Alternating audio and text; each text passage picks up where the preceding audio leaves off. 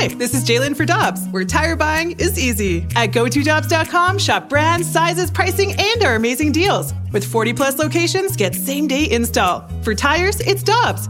For deals you can use, click on GoToDobbs.com now. Another day is here, and you're ready for it. What to wear? Check. Breakfast, lunch, and dinner? Check.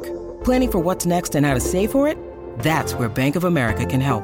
For your financial to-dos, Bank of America has experts ready to help get you closer to your goals. Get started at one of our local financial centers or 24-7 in our mobile banking app.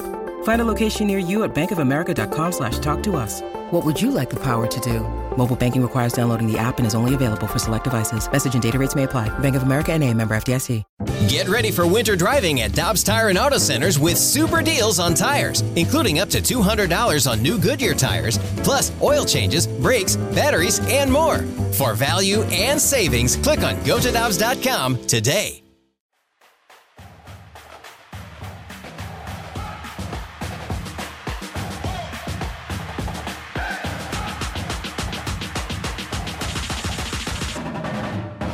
Alex Ferrario. I'm Brandon Kiley. It's BK and Ferrario on 101 ESPN. And if you heard that in the update, there are two top 25 teams here locally in college basketball.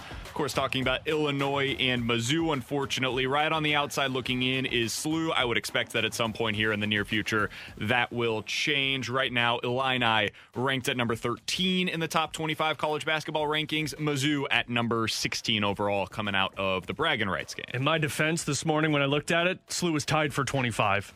It's cool. It's all good, man. They, they will be there eventually. We all expect Yeah. that. Let's go now out to the Brown and Crouppen Celebrity Line, talking with Jeremy Werner. He's the publisher over at Illini. Wanna get hooked up with- Com. You can also follow him on Twitter at jwerner247. Jeremy, always appreciate the time, man. How you doing today?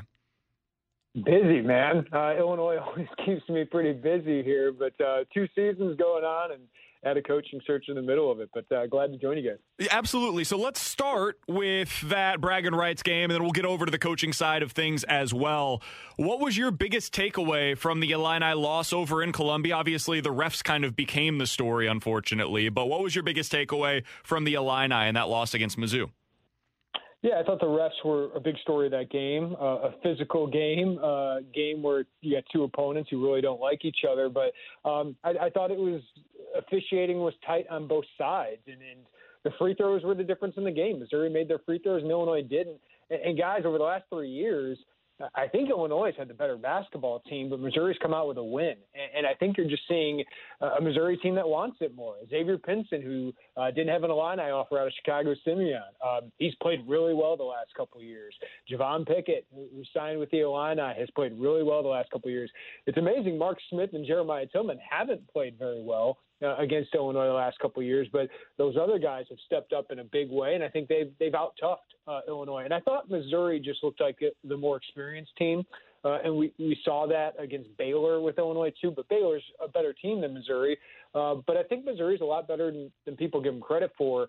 Uh, Illinois did have the best player in the court. Uh, I would assume almost saved them, uh, but he, he kind of was a you know, his own worst enemy late in the game of, um, you know, kind of how well he played in isolation really hurt Illinois late in the game because Missouri knew. Uh, I would assume he was going to have the ball late in the game, and he had two turnovers, a couple of missed shots, uh, and Dru Smith played really good defense on him. So uh, I think Illinois is still really good. I think Missouri is a lot better than people thought. Um, but I just think Missouri has wanted this game um, the last couple years a little bit more than Illinois. So, Jeremy, one more on college basketball I want to ask you because I was a little surprised to see, and I know it was a loss, and it's two losses in a row for Illinois uh, to, uh, this season. But uh, who do you feel like is going to fare better in the NCAA tournament? I know it's a long season, but when you watch Mizzou and Illinois play, uh, who's got that better chance? I think Illinois, in the long run, has the better team. Uh, I, think Missouri is a tough out. I think they defend better than they have in recent years. And I, getting up and down the court, I was really, really, um, you know, impressed with Xavier Pinson in pushing the pace. I think that's really good for Missouri because they've just gotten stuck in the mud at times offensively uh, the past couple years. So I think Missouri is going to be an NCAA tournament team. I think this is Cuonzo's best team, but Illinois, I think, has the better talent, right? I, think Kofi Cockburn's better than what Missouri has on the inside. I think Ayo Dosunmu is an All American. Um, and I think Andre Curbelo, Adam Miller, ha- are, are playing like freshmen right now. I think both those guys, Adam Miller wasn't a factor at all against Missouri. Andre Curbelo has been really good the last couple games against Duke and Missouri. I think the ceiling is with those guys. So If you're telling me who's going to compete for a, a conference title, who's going to have the chance to get to a Final Four, go deep into the tournament, I think it's much more likely Illinois. But I think Missouri is going to be a tough team all year uh, and better in the SEC than we thought. And I, I think they'll be uh, right in the mix in the NCAA tournament. So uh, it was nice to see two teams uh, of that level in this game again because it's, it's been a while since these two teams have been ranked quality teams. I just wish there was fans in the stands. I wish that game was in St. Louis with the full capacity because man, that would have been an unbelievable environment. Uh, we're talking with Jeremy Werner, publisher over at IlliniInquirer.com. You can give him a follow on Twitter at jwerner247. All right, Jeremy, the big news that I would imagine is taking up the vast majority of your time right now is Illinois deciding to go their separate ways with Lovie Smith. They're now in the middle of a coaching search, and I love coaching searches. College football coaching searches are incredible. They're so much fun because there's so much speculation. And let's start with this. What kind of a job is Illinois right now? Because we know historically it's not the best job in the world, but you see every time that it comes open, people write the think pieces that are, hey, this is a potential sleeping giant in the Big Ten. Yep. So, in your mind, how good of a job is this? I do think it's a job that has more potential than it's shown, right? But you can only call it a sleeping giant for three decades before you look at it and say, hey, over this this century, Illinois has been one of the least successful Power Five programs, right? I just call it what it is. It's been the least successful. So either one, this is a job that has flaws and is a very tough job, or two, you aren't hiring the right people. And it's probably a mixture of both those things, right? I think we all know Lovie Smith did not work out as bold of a hire as it was. Tim Beckman was a disaster. Ron Zook recruited well, uh, which was nice after Ron Turner, but he didn't coach well. Like they, they were underachieving most years uh, in that tenure. And Ron Turner had had a nice run to the Sugar Bowl, but that was you know one or two years of success under him. So, guys, I would just put it this way: one coach over the last three decades has left and gotten a better job, and that was John Mackovic going from Illinois to Texas, I believe, in 1991. Um, so that tells you uh, what this job has been, and a lot of people have called it a graveyard. Um, but I will say, I don't think Illinois is going to go out and probably get the number one candidate for most Big Ten programs. Um, but I do think it's a better job now than it was five years ago. And that's a credit to Josh Whitman, mostly. Um, and but also a little bit of Lovie Smith because Lovie Smith brought dignity, integrity back to the program, brought some credibility back to the program after the depths of what it sunk to with Tim Beckman uh, and the abuse scandal there, and just the embarrassment um, PR wise and the embarrassments on the field uh, that they took. Um, they have an $80 million football facility that is a year old guys before the football coaches' offices looked like they were stuck in the 1970s. There was one; it was the worst uh, in, in Power Five football. So I think you have that to build off of. But on the field, uh, Illinois, you know, is one of the worst in the Big Ten. There, there's no going around that. You know, Rutgers might be a little worse. Uh, you know, there's some other programs you could throw in there. I, I think Illinois and Purdue could be the same, but Purdue's got the coach. Uh, so that's Josh Whitman's job. And I will say this: Josh Whitman convinced Lovie Smith to not take uh, two years off collect his $10 million buyout from Tampa Bay and convinced him to come and take on the mess and try and clean it up here at Illinois. He was able to convince Brad Underwood to leave a pretty good situation at Oklahoma State and come to Illinois. So I do think they have the right guy making the pitch. And I do think, guys, this is a pretty good um, cycle for them because there's no other Midwest Power Five job open this week at least. Um, you know, Auburn's at a different level. Arizona's a completely different geographical footprint, and I do think there's some coaches here with Midwest ties that that make a lot of sense and are very very qualified for the job. So Jeremy, I'm curious what went wrong with Lovie Smith there because last season everyone was talking about Illinois with their their big upset victory over Wisconsin, making a bowl game, heck, getting that two year extension. What went wrong with Lovie Smith at the helm? Guys, I think mostly it was the concerns we had going in uh, when Lovie Smith got the job. Or I know he was a big name for everybody, and it was exciting when they hired the former Chicago Bears head coach. And uh, again, it gave him credibility and a shot in the arm fundraising wise.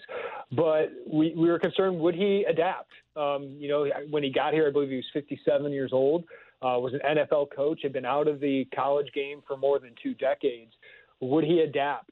And he just never did. He, he just never did adapt to recruiting. I don't think he ever got the right staff in place. Uh, I know Garrick McGee is a former Missouri, Missouri uh, assistant coach. Uh, he was a big time hire as an offensive coordinator, and that failed um, after two years. Hardy Nickerson was the defense coordinator. What a name to get as your defense coordinator. He resigned midway through year three. Uh, and, you know, there were some good hires, including Cory Patterson, a former uh, high school coach there uh, in St. Louis, who's done really well recruiting. But um, you know, Lovie had a chance to hire a defense coordinator. He did. He hired his son as a linebackers coach. Um, you know, he had a chance to hire some people as a recruiting staffer that could, you know, really get after it in the college game. He hired a former NFL scout to lead his recruiting department. So uh, I just think he never truly adapted. I don't think he ever fully bought into how much work you have to do in recruiting, and he personally has to do every day in recruiting. I just think he failed to adapt and and didn't make the hires he needed to make. We're talking with Jeremy Werner here on 101 ESPN. All right, Jeremy, last thing for you, and this is the important part, right?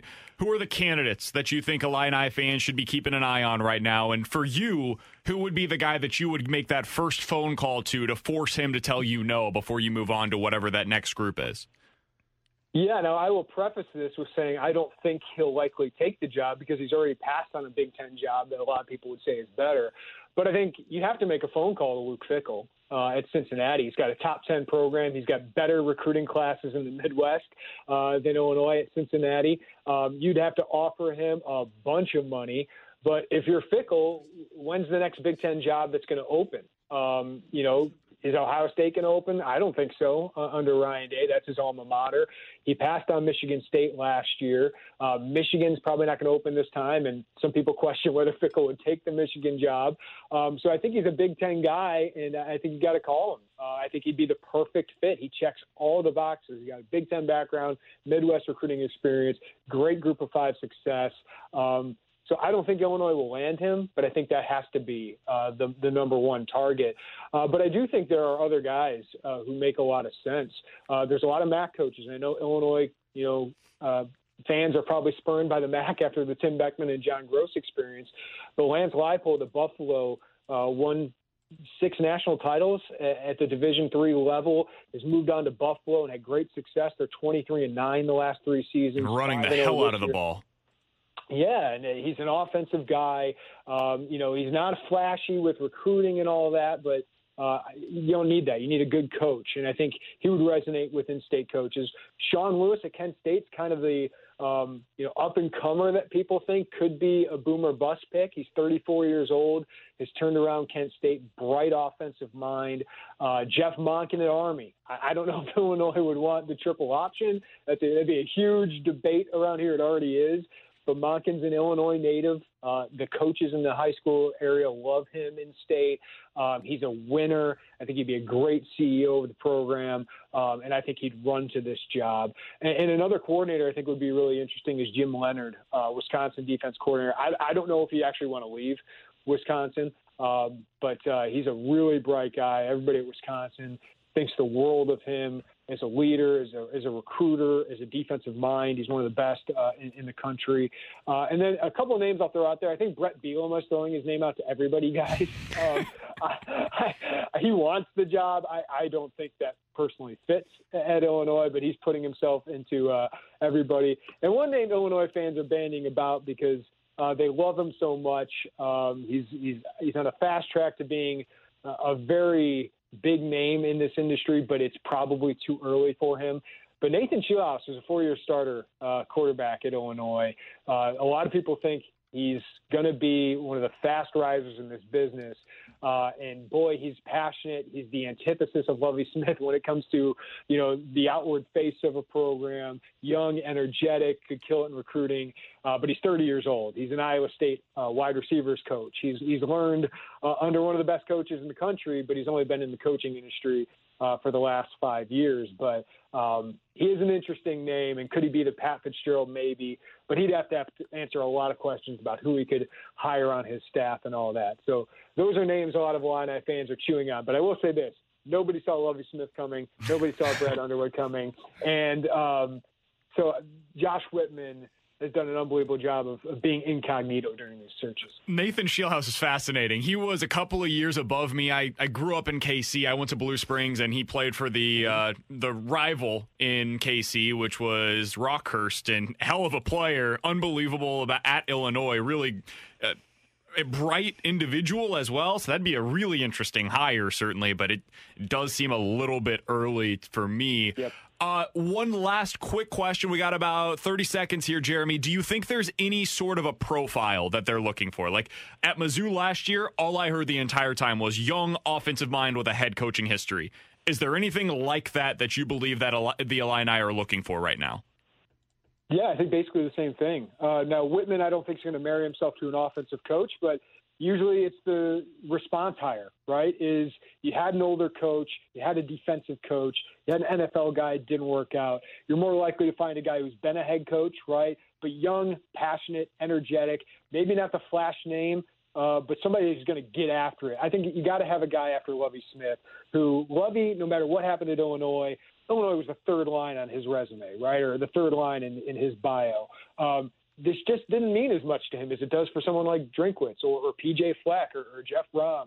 Uh, this is their big opportunity to make it happen. I think it's got to be that kind of guy, and that's why I kind of listed off the names I did. I think he's going to be young, energetic, passionate, and a guy who's going to really get after it. He's Jeremy Werner. You can find his work over at the IlliniInquirer.com. He gave us some of the names. You can read more in depth about all of those on his first hot board. IlliniInquirer.com is where you find it. Also, follow him on Twitter at jwerner247. Jeremy, always appreciate the time, man. All the best to you and the family, and hopefully this thing gets wrapped up before Christmas for you guys. Anytime. Thanks, guys.